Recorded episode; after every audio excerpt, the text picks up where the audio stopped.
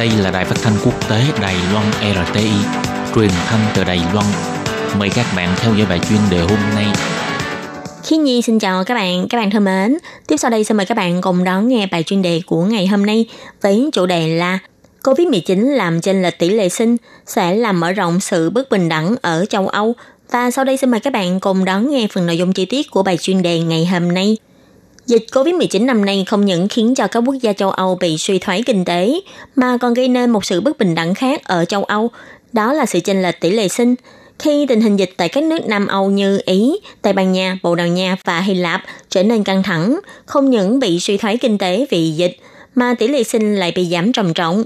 Tuy nhiên, so với các nước ở miền Bắc châu Âu có kinh tế phát triển hơn thì tỷ lệ sinh còn tương đối cao hơn.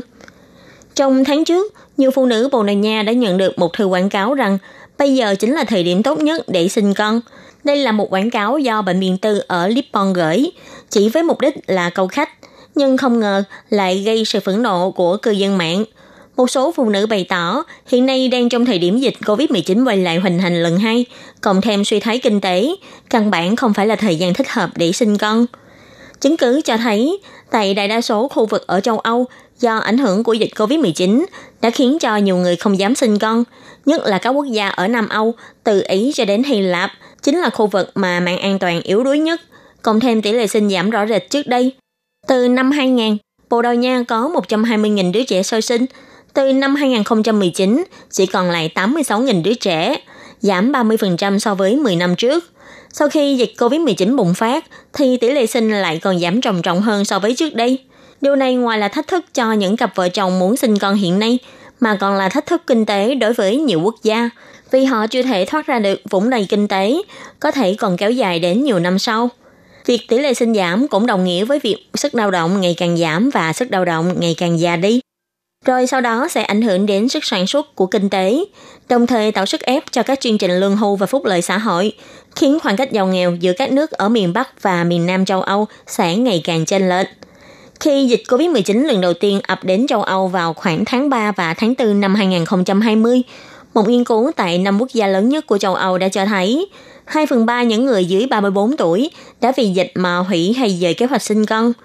Căn cứ theo trường đại học Thiên Chúa giáo Milan, phụ trách nghiên cứu này đã cho hay, những người Ý, Tây Ban Nha hủy kế hoạch sinh con của mình nhiều hơn những người ở Anh, Pháp, Đức.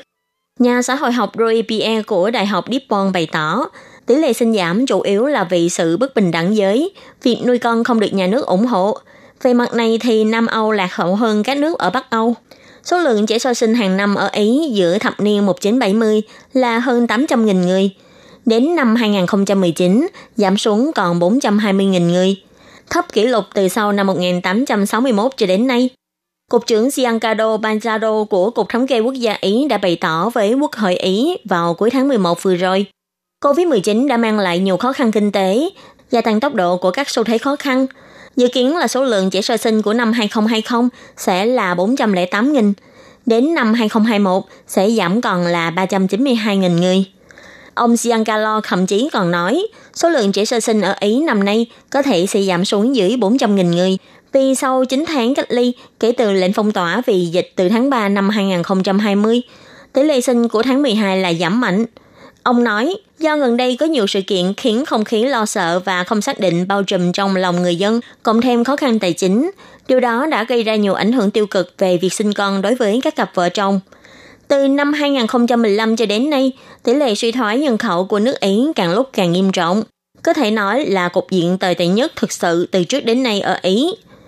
Tây Ban Nha là nước có tỷ lệ sinh thấp thứ hai ở châu Âu sau Malta – Tỷ lệ trẻ sơ sinh hàng năm ở nước này đã giảm liên tục trước khi dịch bùng phát.